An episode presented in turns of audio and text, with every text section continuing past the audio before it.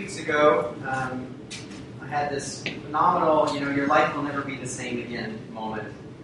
Those moments where life just tends to stand still. And we all know those moments, don't we? It's the moment you see your bride walking down the aisle for the first time, the moment you, you hold your first child, the moment you move and bring your whole family to go to a new city, or as a single, you move into a new city, and there's all these wonders that just capture your attention.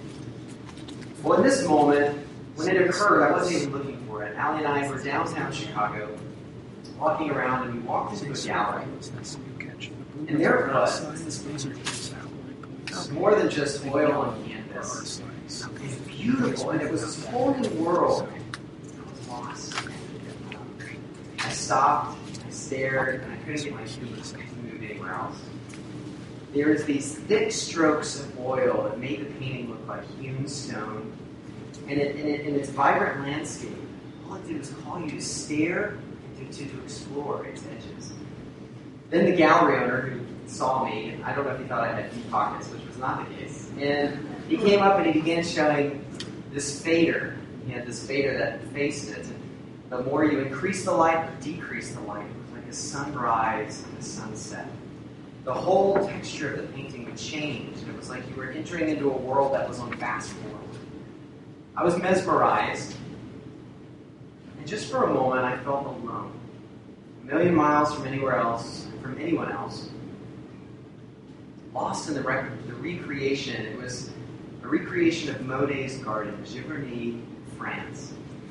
And after seeing this painting, I asked myself, you know, how could I ever be the same? How could any other painting compare to this painting? Maybe I'm being overdramatic. And I would try to show you a picture of it, but the, the, the, the, the textures and the depth of the oil could never be captured with some mere picture. It has to be on canvas. You have to see it from, from Rasa, Lithuania. You know, it was, it was beautiful. And we've all had moments like these. Maybe for you, it wasn't a piece of art. Maybe for you, it was the first time you shopped at IKEA. or shopping at Trader Joe's and you found two buck chuck. I don't know. Maybe for you, it was the first time you discovered, you know, luxury sheets and you realized you never want to get out of bed again, you know, and you can never sleep anywhere else again. Or maybe it was the first time you saw the stars in the sky, like a Missouri wood or a Kansas plain, more than you could have ever imagined. Shooting stars more frequent than you thought. The constellations like Great Bear and Orion are having this gladiatorial battle covered in blue. We all have these moments. Some, when we look back, they seem trivial, like a shot. Others seem more terrific than we could have remembered and thought. But in these moments, our world expands and we shrink. For whatever reason, we find ourselves speechless, but afterwards we can't stop talking about it, right? It's, it's those moments everything around us seems so distant. And people, many times, when they use the word transcendence or transcendent experience, this is what they're talking about. Some of the older theologians would use the language of holiness. Something that's completely other, something that's completely different. It's incomparable. And you know deep down inside of you that everything, or at least a small part of you, has changed. In the passage read for us this morning, we learn from the prophet Isaiah um, that you've not encountered God unless you've encountered Him in this way. Or better said, you've not encountered God unless you've been changed by Him. Think about it. Some of us know about God, but have we encountered Him? And some of you may think you've even encountered God, but the question is, are your, is your life changed because of it? You've not encountered God unless you've been changed by Him. There's no neutral ground when we encounter God. We either push in further to find out more or we push Him away. We, we either long for more of who He is or less. He either epitomizes all that's right in the world or He is the exact representation of everything that's keeping you from your dreams. You cannot encounter God unless, or you, you haven't encountered God unless you've been changed by Him. Well, as we peer into Isaiah's encounter this morning, we're compelled to ask three questions. First, who is this God? Who is this God? Not, not who we want him to be, not who we want to make him into, but who is he really, as portrayed throughout Scripture? Secondly, how do we know we've encountered God? And then thirdly, what's the alternative? So, who is God? How do we know we've actually encountered him? And what's the alternative? Before we dive into those questions, though, we need to have some context, right? We need to get our bearings straight on where we are the story of Isaiah. And the king Isaiah mentions here in chapter 6, verse 1, is Uzziah. He was a pretty successful king of Judah. Um, he, he had brought great prosperity to Israel. They were still a power house in the region. But around 740 BC, Uzziah dies. And it's here, in these times of transition where our lives feel shaky, and a time where our small worlds they feel shook up, and when we feel vulnerable and destruction looks like it's right on the horizon, this is when God shows up in magnificent ways. And when He does, He shows up to remind His people who He is. This is where Isaiah encounters God. When the tides have changed and rolling in, the year that King Uzziah died, we saw. Now, when we ask the question, who is God, one of the best answers that Isaiah chapter 6 gives us can be summarized in three little words God is holy. And this word holy, we don't use that all too often in conversation, do we? Unless it's for an adjective, you know, for a shocking situation, or we stub their toe at the end of the bed, you know. Holy mackerel, or holy cow, or holy other things. You know and, and here's the thing I mean, tell a lot about a culture by what new words and new idioms that we use. I mean, we've got tons of words for physical intimacy and tons of idioms that we use in our culture. But what's fascinating to me is that there is one word that I feel like hasn't changed for centuries. We sung about it this morning, and it's in our prayer, the Lord's Prayer, hallowed, to make something holy. And this word, it's remained unchanged in the Lord's Prayer for centuries. Other things have moved around in terms of new translations to make it more modern. But even in the modern versions, we still use this old English word, don't we? Because we got nothing else in common day speech to replace it that captures the same meaning but is more common in conversation. For most Americans nowadays, and probably for a lot of us in here, what is the images that come to your mind when you think of holy or holiness or, uh, or hallowed? You know, how many times have you said, "Oh, just you know, I just want God to be hallowed right here in this space"? I mean, we don't, we don't, we don't use that language in everyday conversation too often, unless we are doing the Lord's Prayer. But the image that comes to my mind sometimes are where women have to wear homemade dresses down to their ankles, and you've got the men yelling down hellfire and brimstone in shopping centers. Like this, this language of holiness, it comes with baggage to a lot of our culture. But throughout Isaiah, it's so beautiful is that holiness is never associated with cliches. It's never ever associated with the commonplace. But it's always associated with mystery. something that's different, that's other, that's outside of our concepts. And throughout the book of Isaiah, God is uniquely called the Holy One of Israel. Even here in our passage, we have what is God called? Holy, holy, holy, which is the Hebrews language way of saying that God is the most other being imaginable. None, none can compare. So when we ask the question, who is God, we really have to ask, what is holiness? Really? And I think a good place to start is with a quote from R.C. Sproul. He's a wiser, older preacher. And he says, The first prayer I learned as a child was the simple table prayer God is great, God is good, and we, and we thank Him for this food. Amen. The two virtues assigned to God in this prayer, greatness and goodness, may be captured by one So if, let's look at how great God is displayed in this passage. Okay, in verse 1, Isaiah knows Uzziah is lying dead. He sees God still sitting tall upon his throne from generation to generation. Uzziah has been placed down in the tomb, but he sees God lifted high and reigning supreme. When chaos surrounds, God is still unshaken. In his robe, it fills the corridors of the temple, such that Isaiah is standing on his tippy toes, trying to get a good glimpse of who God is. Then we get to see these creatures that are unlike anything that National Geographic has in its pages. You know, the, their very name, seraphim, means burning. but their own burning brilliance pales in comparison to the one that they're encircling. And in verse 2, we see this Holy One of Israel is so great. These winged angels are compelled to take two of their six wings and cover their eyes, so the sight of God's great beauty would not stop their hearts in awe. They take another two of their six wings and they cover their feet because they know no creature can ever compare with their Creator. And then they take the last two wings and they dedicate them to the movements of encircling God's greatness. It's this picture that reminds us why idolatry is so horrendous, whether it be material or whether it be spiritual.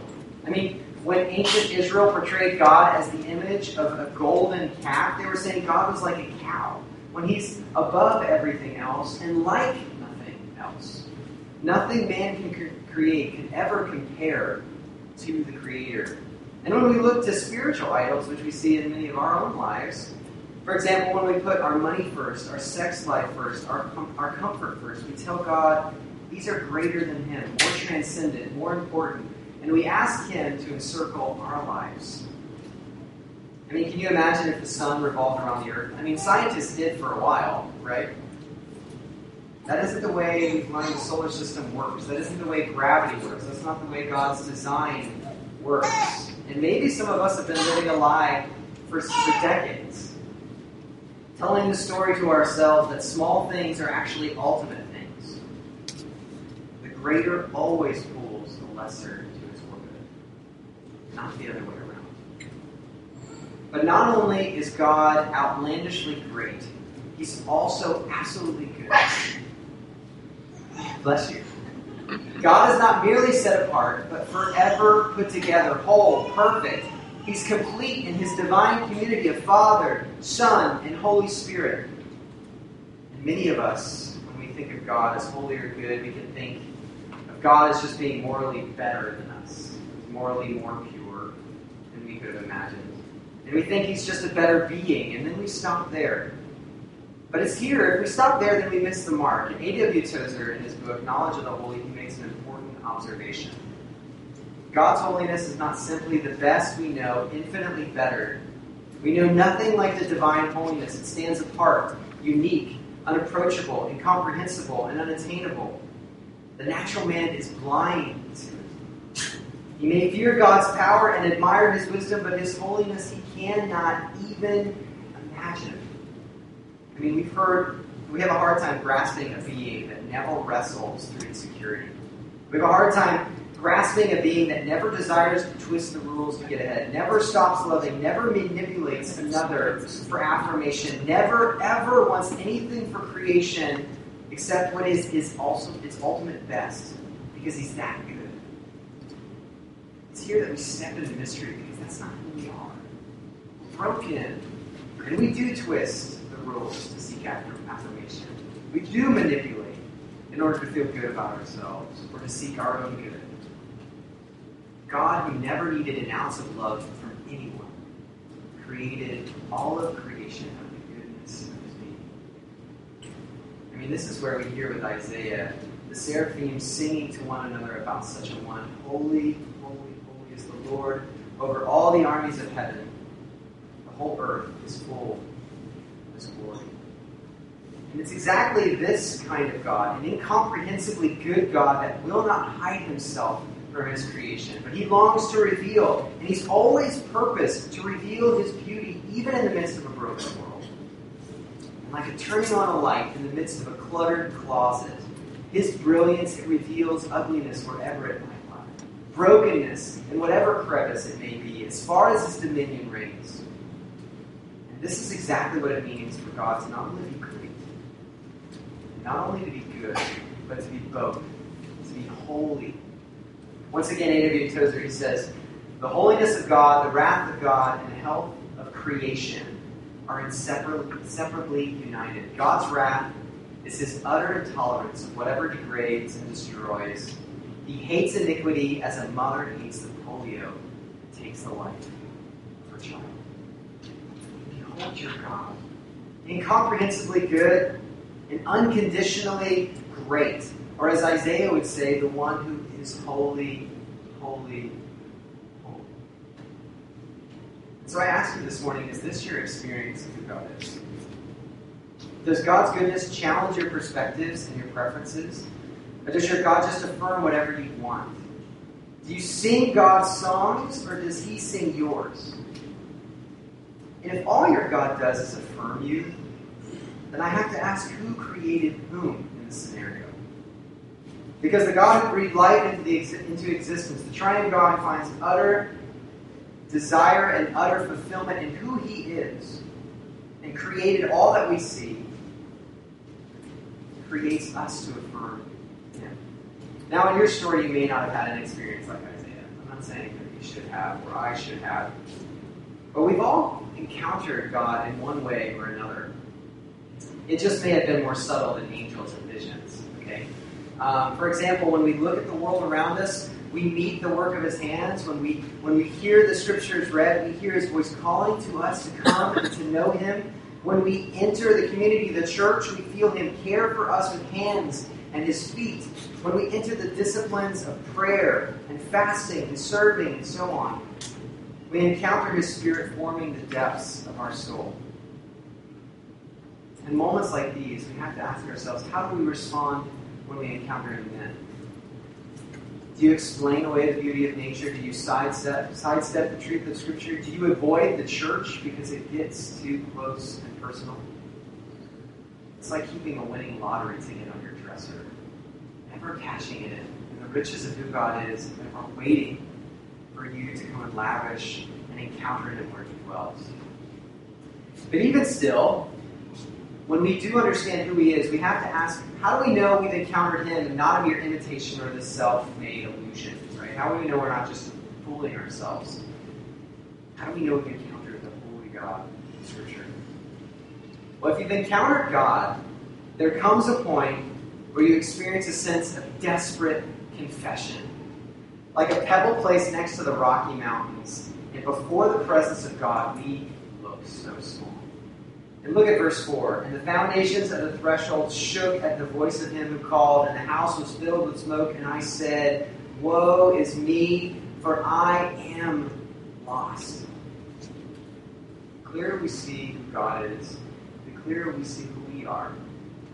And the more we realize how desperate we are. I mean, the seraphim, they couldn't even look at God in all of his glory, but as Isaiah scans throughout the throne room of God within the temple, and he looks with curiosity and he finally realizes what he's seeing. He stands with wide eyes at the realization of his own brokenness. And you see throughout chapters 1 through 5, a lot of people are asking, okay, why is Isaiah's call in chapter 6? The prophet's call to his ministry, wouldn't that be in chapter 1? That's that's prophet role 101. Why is that? Why is that uh, six chapters into the?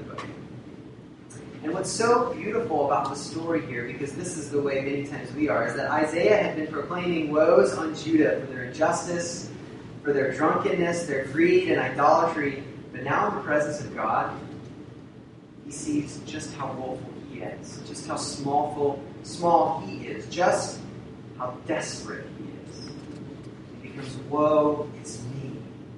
Not just Judah, but woe is me. I'm lost. So we have to ask ourselves, no matter where we are in our journey, do you recognize how desperate you are outside of God's grace? You've not encountered God unless you've been found desperate before Him. If a piece of art or a store or the stars can bring us to amazement, what about the Creator? The very author and perfecter of our faith. But we don't stop there. And quickly, this desperation it turns to desperate confession. Midway through verse 5, Isaiah says, For I am a man of unclean lips, and I dwell in the midst of a people of unclean lips. For my eyes have seen the King, the Lord of hosts.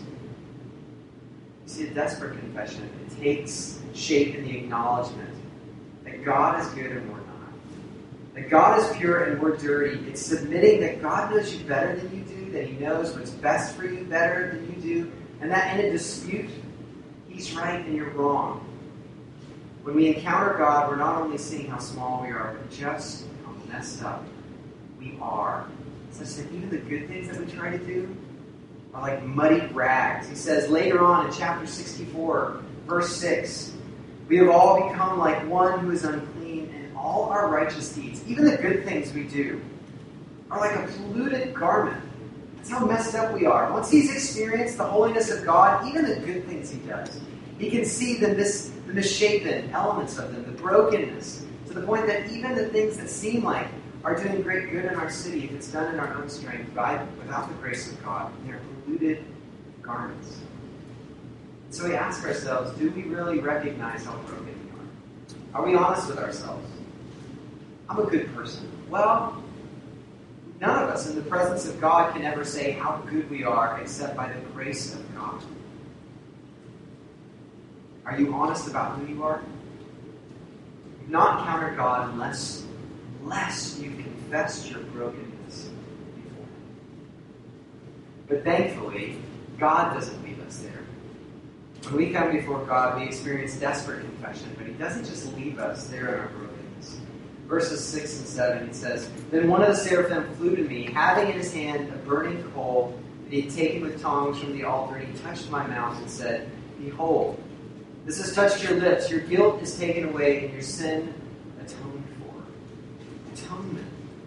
God's forgiveness, His covering of our sin, this washing away of our impurity is something only He can do. And if we don't get the first part, we'll never get to experience the second. No matter how desperate or transparent we are, we also have to realize that that's not what saves us either. That's not what makes us clean. Just because you're transparent about your brokenness isn't what makes you whole. But it's God's atoning work, and His declaration that you are no longer guilty. No longer carrying the baggage of the past. No longer seen as an adulterer. No longer seen as a liar. No longer seen as a drunk or as a failure. But we are His, and we're forgiven, and we're made clean. Without God making a way, we would never be able to stand on our own, whether we're prophets, preachers, presidents, or the Pope. None could stand before God on their own. And Scripture never calls us, here's the thing, as human beings, to look at how good we are to find our value in our work. But God's Word is always pointing to the Holy One of Israel. He's always pointing, it's always pointing to God. Look to Him, the one whose goodness is so great that He makes a way to defeat the curse and our brokenness. In the gospel, we stand in awe and find our meaning, our identity, and our forgiveness. So, what do you depend on for your moral standing? Will you give Him the authority in your life to say that you are clean Jesus Christ? Some of us in here, we don't struggle with seeing how broken we are, right? Some of us in here struggle with such immense guilt that we never allow God's words of saying you're forgiven actually sink in. Will you allow Him to have the authority to say you are clean in Jesus Christ? You've not encountered God until you've rested in His powerful arms of forgiveness. But like most transcendent experiences, uh, when we've encountered God in such a way, changes our lives. Everything about who we are is different from that point on. Woe is me changes now with charred lips to saying, Here am I, sent me. It's this desperation takes on this lifelong devotion, and we open ourselves up to whatever this great and good God has for us. Because we've seen ourselves and we've seen who He is, and when we've seen who He is, we'll go wherever He sends. Many of us, when we hear this, though, we think that means going anywhere else but here. That means going overseas. And I think that's an important calling for some. It becomes a cop out for many. It becomes an opportunity for us to push away and not think about how God has strategically placed us where we are now. It's always about when I get there. And if it's always about when I get there, you'll never get there. But it's got to be about where God has you here. How does He how has He gifted you? How has He wired you in a particular vocation? And how is your work uniquely different because of your walk with Christ? It might not be that God is asking you to move to a small town village or a small village in Uganda, but He's calling you to care for your next door neighbor who's a shut in. He may be empowering you as an engineer to build brilliant bridges that care for our city, or empowering you to have gifted vision to, to create and design thoughtful dividers for church space. He may be calling you to vocalize your faith with someone you've been so quiet with over a cup of coffee, through a friendship. Or maybe he's asking you to stand up for the needs of your immigrant neighbor. Don't limit God's call in your life to overseas mission. That's a part of it. We can never say that's not a part of it. But that's not all of it. And if we just look at Isaiah's call and see that and apply it to ourselves as somewhere far away, it'll never be the reality that God has designed it to be. So, what is He asking you to do here? You've not encountered God until you've been changed by Him here. Well, when we survey the options, um, really there are only two available responses to God's, God's presence seeing God for who He is and encountering Him where He is, or the alternative. And what's the alternative? Uh, the alternative, the only other option, is a defiant denial of the truth. There are really smart people who wrestle with God's existence and what God has done in Christ. But it's not merely about our wits, but it also has to be about our wills. How are we going to choose? Really smart people, like I said, have wrestled through the reality of God's existence. But at the end of the day, we all have a choice. And Soren Kierkegaard, he's this brilliant theologian uh, from the 19th century, and he's also a philosopher, and he hits the point hard when he says, The matter is quite simple. The Bible is very easy to understand, but we Christians are a bunch of scheming swindlers. We pretend to be unable to understand it because we know very well that the minute we understand, we're obliged to act accordingly. Who God is, who He's called us to be, it's fairly simple. I mean, there are moments where we seek community, we seek wisdom, we seek guidance. But the question is whether we'll accept the one that we are encountering in His Word. In Isaiah's day, Judah, they even, before Uzziah's death, they totally disregarded God and His ways. And if you look at chapter 5, verse 24, Isaiah describes Judah as this way. It says, They've rejected the law of the Lord of hosts, and having despised the word of the Israel, pushed it away. It no longer had bearing on how they lived or who they were seeking in their lives. And so, in their defiant denial, God gives them over in chapter 6, verse 10, to dull hearts, blind eyes, and deaf ears, which is a way of saying their truth detectors have been broken, have been skewed. When they deny the truth, it instantly begins to skew everything else that we perceive. It's partly because this life of denial can only uh, also end up in a lifelong devotion, which we cultivate. You see, when we encounter God and we find our moments in desperate confession and receiving God's atoning work and then ending in lifelong devotion, also when we choose defiant denial, it also takes work. It takes cultivation. It's also a lifelong devotion. The difference is it's in.